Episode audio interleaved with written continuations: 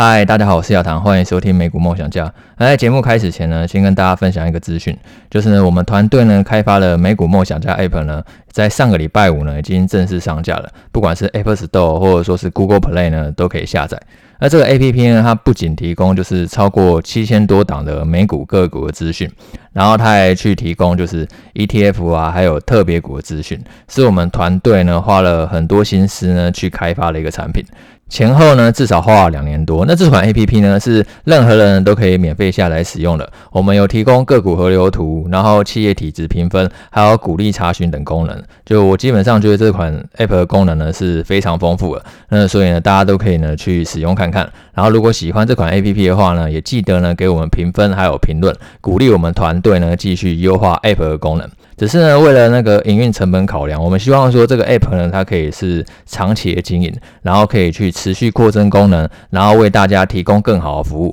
所以 app 呢，除了就是我们有提供免费版给大家以外呢，我们也有额外提供一个专业版。那专业版的话呢，它没有任何限制，你可以呢无限制的查询个股，然后看到河流图的评估，然后企业体质的评分等等，然后另外呢也可以看到我的专栏文章，然后还有就是你现在在听的 Podcast 的重点笔记，以及 VIP 社团，然后还有教学影音的内容。从现在呢到十月三号为止呢，我们有推出一个 App 的早鸟半价优惠。只要每天二十几块，你就可以看到超过百篇的专栏文章，然后呢，及时掌握市场的脉动，然后还有 Podcast 的重点笔记，然后在 VIP 社团呢一起讨论互动，然后还有那一个超过呢五十部的教学影音的内容，去帮助你呢建立一个投资系统，更好去稳定的获利。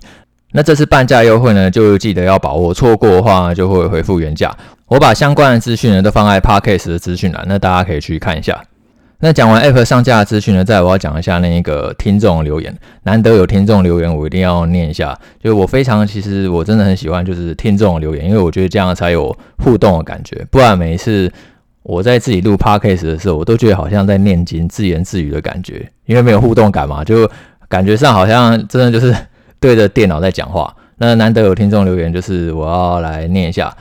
这个听众是 U N，U N 好像有留过言的，这个名字我还蛮熟悉的。那谢谢你再度的留言。他说这一集呢真的太悬了，感谢亚堂老师每一周资讯的分享。听了这集教官学长来分享呢，真的是觉得太悬了。果然成功的方法大家都不一样，市场上呢能赚钱就是好方法。那谢谢你的留言哦，应该是警官啦，不是教官学长。那虽然教官我也是认识，那也许有机会呢，也可以再邀请他呢来分享。那我觉得其实真的每一个人他成功的方法都不一样，然后很有趣的就是呢，但是失败方法都是差不多。例如说，你可能在股市中跌倒会失败的方法，可能就是你杠杆开太大，然后你不重视风险控管，然后就是你凹单等等的这些呢，千篇行为呢都很容易导致说你投资呢巨额的亏损。可是呢，成功赚钱的方法的确每一个人都不太一样，而且那个景大学长，其实我从他身上呢也学了非常多的事情。像他在上一集呢有分享一个故事嘛，就是有一个老和尚呢，他每一天都是在砍柴，然后煮饭，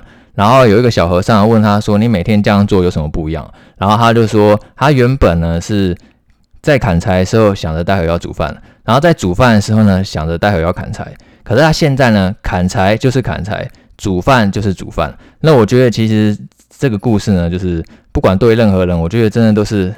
非常非常有启发性的。就是你一次呢，就是只能做好一件事情，不管你再聪明都一样，就是你只能在专注在你眼前的事情。有的时候就是真的市场上资讯可能真的太多，然后你可能会有点混乱。那其实重点就是你要去专注呢，控制在一个你可以控制的事情上。至于你不能控制的、无法掌握，其实你就。不需要太过担心，特别是现在市场波动它又那么大嘛。那我觉得其实很多人可能会对于最近的行情呢，就是感到呢会多少有点忧虑。但是我觉得很多事情很多烦恼都是自己找的。如果说这件事情是你可以控制的，那你当然就不需要担心嘛。那如果这件事情是你根本不能控制的，那你担心也没有用嘛。所以呢，其实真的这个世界上是没有什么事情好担心的。重点就是专注在那个眼前的事情上。我觉得这一波市场的修正以后，真的就是学会呢尊重市场，然后感恩市场，真的是非常重要。我昨天呢看到那个 Kevin Wu 的新闻，不知道大家还记不记得他？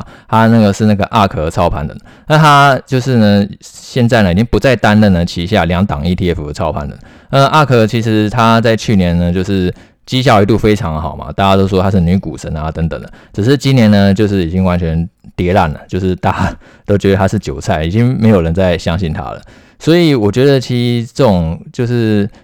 风起云涌的过程，就你可能一下子就是忽然爆红，然后但是到最后呢，也是有可能会滚下来，就是。基本上除了 K 六以外，我觉得未来还是会看到很多类似的事情。所以我觉得，就是当选到例如你标股啊，真的赚非常多钱的时候，可能真的是你自己就是你的眼光很精准，然后分析很到位。但是也更可能就只是那一波资金浪潮，然后把你推上去而已。就记得一定不能太过膨胀自己，也是在跟我自己说啦，就是除了跟你们听众讲，然后也跟我自己说，有时候也选到就是真的好股票，然后赚很多钱的时候呢，一定要懂得感恩市场，并不完全是自己的功劳。然后呢，把赚出来的钱呢，回馈社会。那反过来说也是一样，今年可能多听众他的那个绩效呢，并不是很好，可能年初呢设定呢是上涨百分之二十，结果现在可能是下跌百分之二十，甚至更多。那我觉得其实这个也不用太难过，因为今年就是除非呢你就是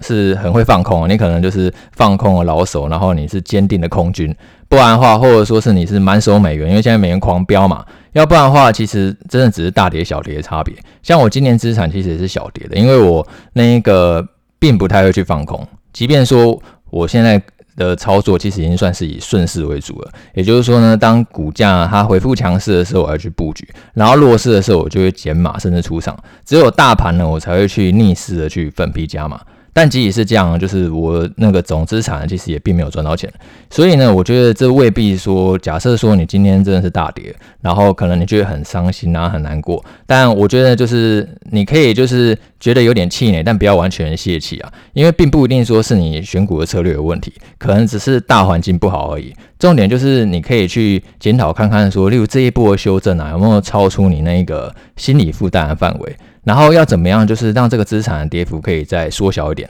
那其实让资产跌幅缩小一点啊，就几种方式而已。第一种方式就是你买比较少嘛，例如说你买七成的股票你会怕，那你就改成买五成的股票嘛，加上这个下跌幅度呢就不会那么大嘛。然后第二种呢，缩小跌幅的方法就是你的操作非常的灵活，例如破线，例如可能破月线，然后你就立刻砍掉，然后进月线你再立刻加码，那这都可以让你那个资产回撤呢会小非常多。那每一种操作就是适合人真的不一样啦，我们不会跟你强调说，哎，我的方法就是对的，我的方法就是最棒了，你听众呢听我的就对了，就基本上我不是这种性格的人。我觉得投资呢是了解自己的过程，所以呢最重要的是你要找到一个适合自己的投资方式。每一个修正呢都会让你成为更好的自己。可是呢，如果说你真的决定完全放弃，那其实比赛就结束了。然后甚至有些人他可能真的觉得很气馁，然后很难过，然后跑去那个想不开啊、自杀等等，那就更糟糕。因为你一旦人生没了，那就什么都没有嘛。那翻转机会就完全不见。只要还活着呢，就还会有希望。那接下来我们来讲一下市场的话题。那上个礼拜呢，美股它是延续弱势，不管是标普、道琼、纳指，或者说是罗素两千指数呢，都是下跌了，而且呢，已经回到六月低点的附近。然后道琼呢，更是它已经跌破六月低点，再创今年的新低。那我们在上一集有讲到，因为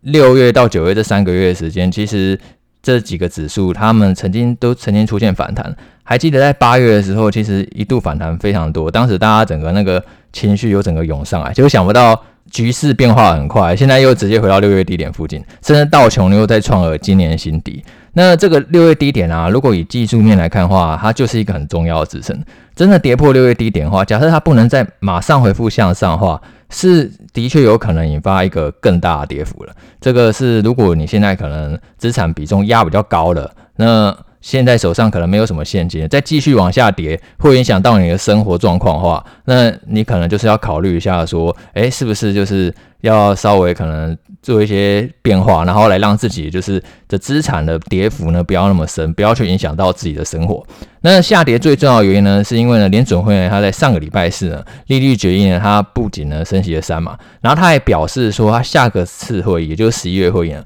他还会再升三码。而且他又上修二零二三年利率的预测啊，原本六月是预估二零二三年的利率啊是百分之三点八，然后现在是百分之四点六，等于说它是完全就是粉碎那个市场对于放缓升息的期待。我们在上一集其实其实有提到嘛，因为我那时候认为啊，那个市市场它已经预期说九月的会议会升三码了，然后如果说那个联总会它一如预期升息三码的话，股市有可能出现反弹。那现在回头听这段话，嗯，完全就是错了，完全被打脸。因为那个联准会呢，他等于又加码，下一次会要升三码。那这也是这波股市呢比较磨人的原因，因为如果你有经历过二零二零年疫情那种熔断下跌的话，它其实反应利空的速度非常快，它其实每天熔断一根，然后可能跌个百分之七，就咻咻咻咻咻，然后就赶底，然后一下底部就完成了，然后后来再加上联准会呢大印钞无限 QE，然后把利率降到零，然后整个喷上来。那这一波不一样嘛，因为这一波就是联准会它其实也不知道说未来通膨到底会多高。所以他可能从年初利率呢预测只有百分之二，然后一路呢现在预测到说，哎，现在已经超过百分之十了。这个利率上修的空间那么大，就造成说这个股市好像有一种就是跌得很扭扭捏捏啊，要跌不跌，然后。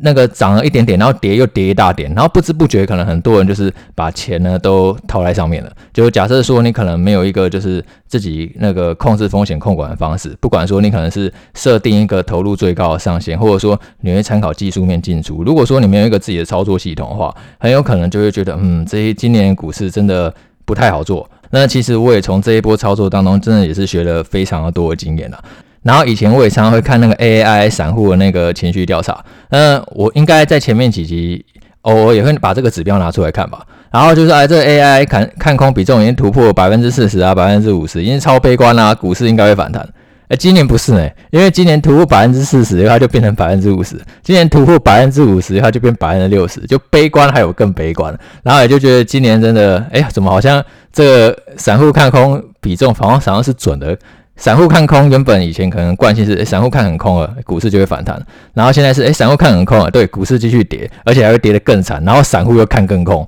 反正今年变成一个这样的循环。那上个礼拜啊，就是散户看空比重已经突破了百分之六十。那这个 AI 散户看空比重，它是从一九八七年才开始统计的，统计的时间差不多三十年左右。那突破百分之六十啊，在过去那么多年以来啊，只有发生过五次。前四次呢是在一九九一年跟二零零九年，再就是二零二二年，所以其实不管怎么样，就是都是见证历史啊。二零二零年你又见证历史一次，觉得嗯，以后呢我经历过股灾难忍了，以后我再也不会害怕。然后二零二二年，哎，又是一个不一样形态的股灾，等于说大家就是每一次都可以再从不同的市场波动当中，哎，学到一个完全不一样的经验。那讲一下前四次呢发生了什么事情？一九九一年跟二零零九年啊，当时散户看空比重突破百分之六十以后啊，股市都有走出一波小反弹，是小反弹哦。然后后来呢，随后又再破底，然后让那个散户看空比重呢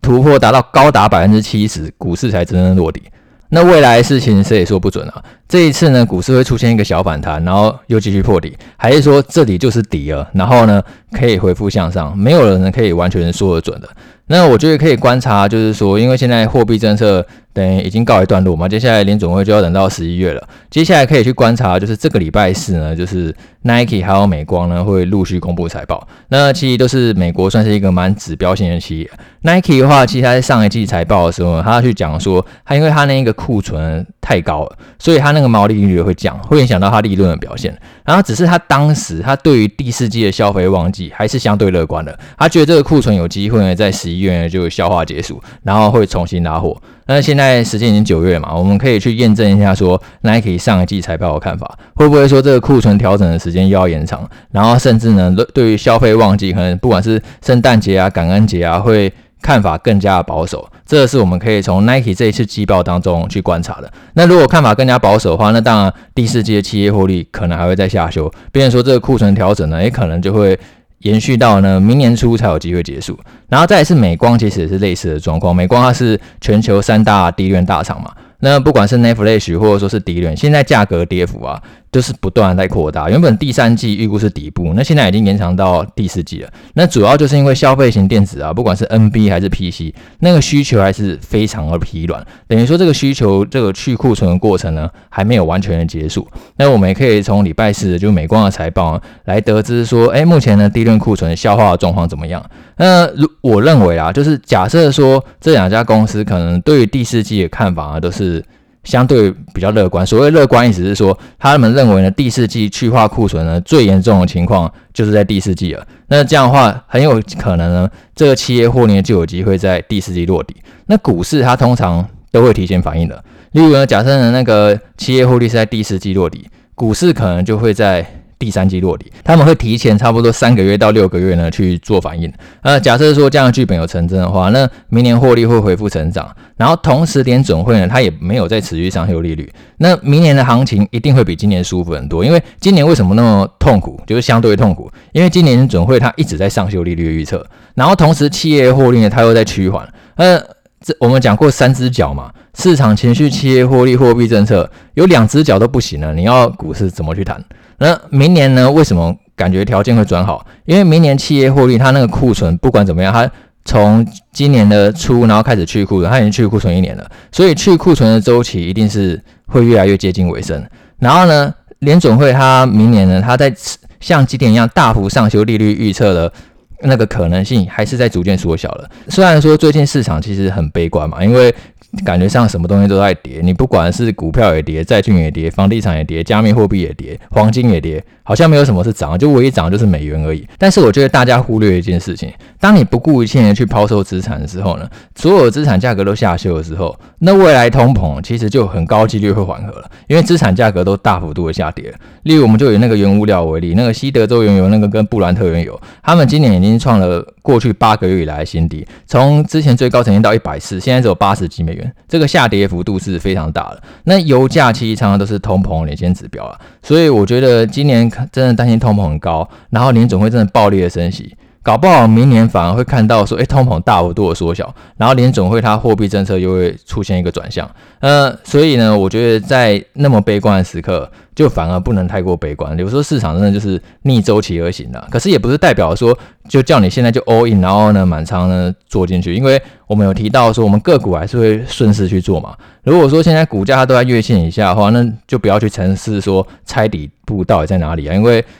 你不知道说这个每一次市场的下跌，它到底会跌到一个多深的幅度？但是呢，这时候可以去逆势加码，就是我就是会配大盘，因为呢，大盘的话长期来看的话，它还是会向上，然后可能最高就是投入个三成，然后呢，真的跌更多，我就再补到三成，然后剩下七成个股我去顺势操作。我觉得这是一个让自己获利呢相对稳健的方式。那我觉得其实现在是因为包哥他疯狂的升息嘛，现在什么东西真的就是都变得。更便宜了，就你很难想象去年是零利率，然后呢，现在十年期公债殖利率竟然已经快要百分之十了，竟然有这么大的一个差别。不管是股票或者说是债券，它的吸引力都是会越来越高。像是以债券来讲话，其实我觉得今年债券也算是一个历史记录年。很多人可能看只有看到那个股市下跌，因为大部分人他还是在投资股票嘛。嗯，股市下跌其实也不算非常少见，因为每几年就会发生一次股灾。这次股灾二零二二，上一次也才二零二零而已，就只不过差两年而已。应该很多人都。经历过，可是债券大跌真的就蛮少见了。今年我有看到一个统计，就美国十年期公债跌幅啊，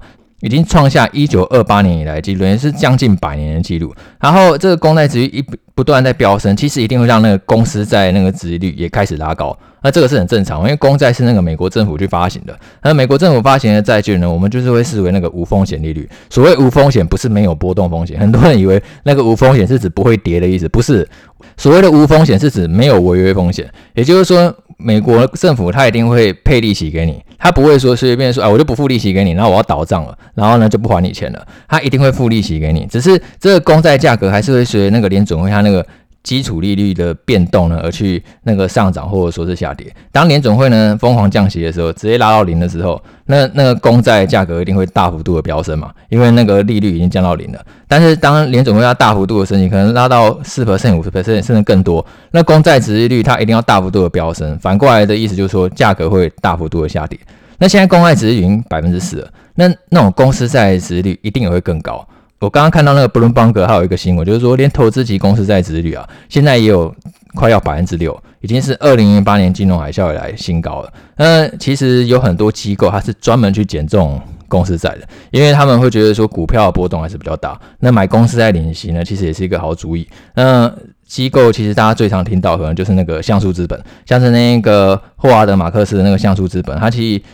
除了买股票以外，它很大一部分配置都会去买这种公司债，甚至呢，在景气更糟的时候，它还会去抄底那个垃圾债。然后我就有看到说，这个像素资本它其实也开始进场去捡便宜了。呃，只是像素资本它的方法就是这样啊，它便宜买一点，然后觉得更便宜买更多，并不代表说它现在抄底就已经是低点。但是我觉得真的是一个讯号啊，因为现在不管是股票、债券，或者说是房地产什么，你可以想到的东西几乎都跌烂了，然后只有美元可能真的是。还是蒸蒸日上。但我会觉得说，诶，人多的地方其实你就不要去了。不是说现在美元一定会马上下跌还怎么样，可是其他资产，我觉得长期来看的话，其实会更有吸引力的。你无法去预见说，诶，这一百万美元，然后放到十年以后，它的报酬还是胜过股市、胜过债券、胜过房地产。基本上，我觉得这个发生的几率呢，还是非常低的啊。那最后呢，跟各位预告一下，我们礼拜五呢，就是会邀请到那个我好朋友燕军呢，来分享那个金融股，然后还有银建股的看法。那我觉得其实这一波升息啊，就是大家直觉可能都会想到说，哎，对于金融股是有利的。可是想不到金融股还是跌烂嘛。那我也很期待他的分享，想知道说，哎，他对于未来行情的看法。那我们就下一集见喽，拜拜。